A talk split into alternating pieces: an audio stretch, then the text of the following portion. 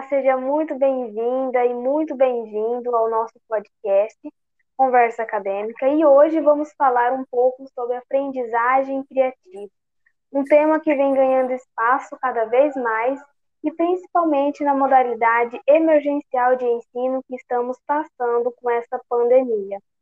Os professores tiveram que reinventar totalmente a forma de ensinar e os alunos também tiveram que aprender de uma nova maneira, o ensino remoto. Enfim, um desafio a todos. Então, vamos conversar sobre aprendizagem criativa? Estou aqui com duas convidadas para essa conversa. A Rafaela Cardoso de Souza, acadêmica de pedagogia, cursando o sétimo semestre na Universidade Federal de Mato Grosso do Sul, e está aqui presente também é, para a nossa conversa a Gabriela Azevedo Nogueira, acadêmica de pedagogia, cursando o sexto semestre na Universidade Federal de Mato Grosso do Sul. Quero agradecer a participação de vocês e tenho certeza que essa conversa será muito produtiva. Vamos iniciar a nossa conversa definindo a aprendizagem criativa. Gabriela, como você apresenta esse conceito de maneira clara para que todos que não conhecessem passem a conhecer? É, bom, a aprendizagem criativa, ela visa, de certa maneira, despertar o interesse e a criatividade por inteiro. É, por exemplo, a aprendizagem criativa, ela não passa, ela não ela não tem o intuito de explicar algo passo a passo e o aluno seguir aquilo à risca. A ideia da, da aprendizagem criativa é que o aluno, o adulto ou a criança, que seja que vai usar um aplicativo ou que vai ter acesso a alguma atividade, que ele tem, entenda ela por inteiro, como que aquela atividade foi criada, como ela foi pensada, por que, que ela foi pensada, e, e que, isso, é, que isso permita uma interação e um despertar de interesse sem limitar o conhecimento do aluno. Então, assim, é, a ideia principal é, é partilhar dessas habilidades e desenvolvendo as habilidades de maneira conjunta para ir agregando uns com os outros. Bacana. Bom, percebemos que a, que a criatividade ela é uma habilidade a ser desenvolvida, né? Pensando Sim. nessa ideia, Rafaela, explica para nós como os profissionais da educação podem desenvolver a criatividade. Olá, Milena. Olá, Gabriela. Então, a criatividade ela precisa ser estimulada diariamente, uma vez que, enquanto alunos, nós estamos inseridos em uma metodologia que muitas vezes tende a nos colocar em uma caixa padrão, acaba assim impedindo que a criatividade da criança, do aluno apareça e floresça. Portanto, o professor, como mediador, cabe a ele utilizar metodologias que possibilitem um aluno a ser criativo, utilizando, por exemplo, os quatro P's da aprendizagem criativa, que são os projetos, parcerias, paixão e pensar brincando. Ao realizar um projeto que o aluno se identifique, tem a efetividade e empatia em fazê-lo, com menos foco no conteúdo e mais foco na criatividade e colaboração, ele irá além do proposto em sala de aula, pois o aluno acabará ativando seu lado criativo.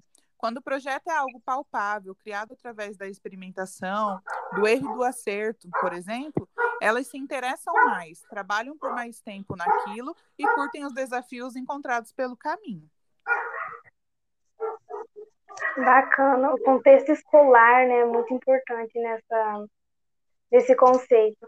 Então, Gabriela, você concorda com a Rafaela em relação a essa possibilidade de trabalhar com aprendizagem criativa no contexto escolar?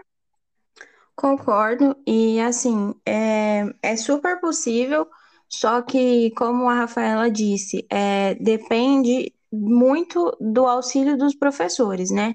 Então, assim, não só dos professores, como da escola, é, para trabalhar a aprendizagem criativa, exige um empenho de todos que estão ao redor. Porque, assim, é interessante pensar num todo. Porque se eu penso uma atividade, eu não posso pensar numa atividade de, tipo, por exemplo, uma atividade de laboratório. Eu penso só naquela atividade, só naquele determinado local.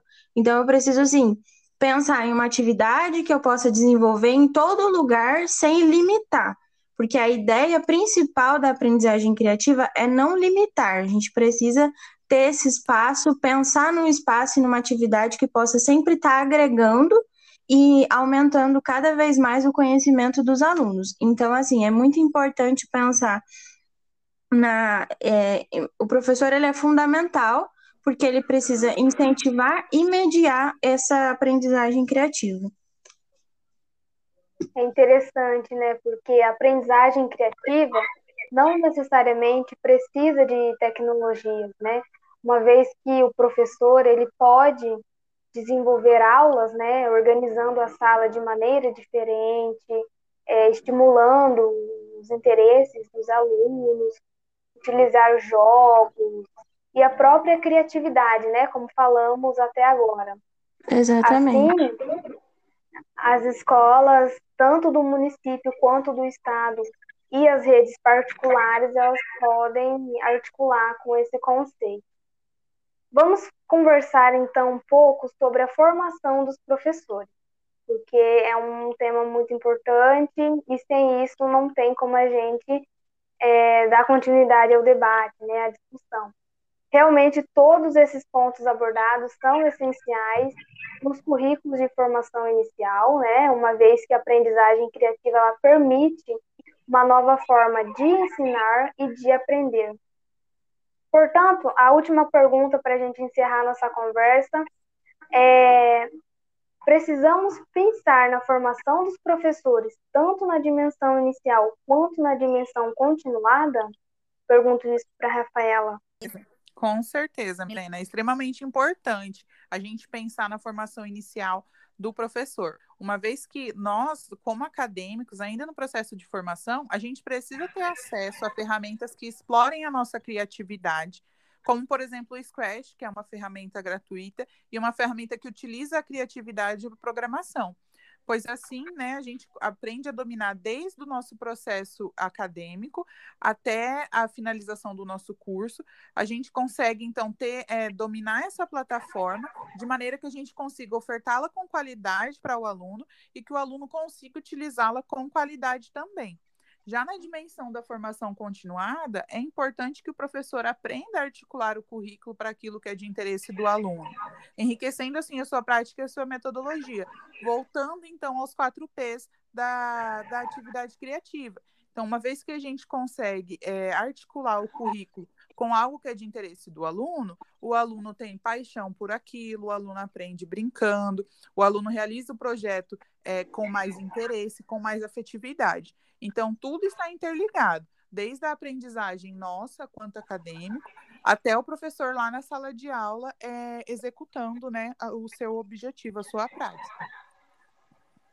Bom, a nossa conversa está chegando ao fim. Quero agradecer às nossas participantes, Rafaela Cardoso de Souza e Gabriela Azevedo. Muito obrigada por esse momento. Tenho certeza que essa conversa contribuiu para entendermos um pouco mais sobre essa temática, né, aprendizagem criativa, e pensarmos em, em, novas práticas pedagógicas a fim de avançarmos com a educação do nosso país. Se alguém quiser falar suas considerações, indicação de livros, artigos, sites, enfim, fiquem à vontade. Alguém gostaria? Eu gostaria, então, mais uma vez, de indicar o, o Scratch, né? Como, como aluna do curso de pedagogia ainda não conhecia e não sabia é, como, como funcionava esse aplicativo, esse, essa, essa ferramenta. É uma ferramenta muito enriquecedora, você pode utilizá-la de N formas, então acredito que como, como futuros professores, para a gente é muito bacana.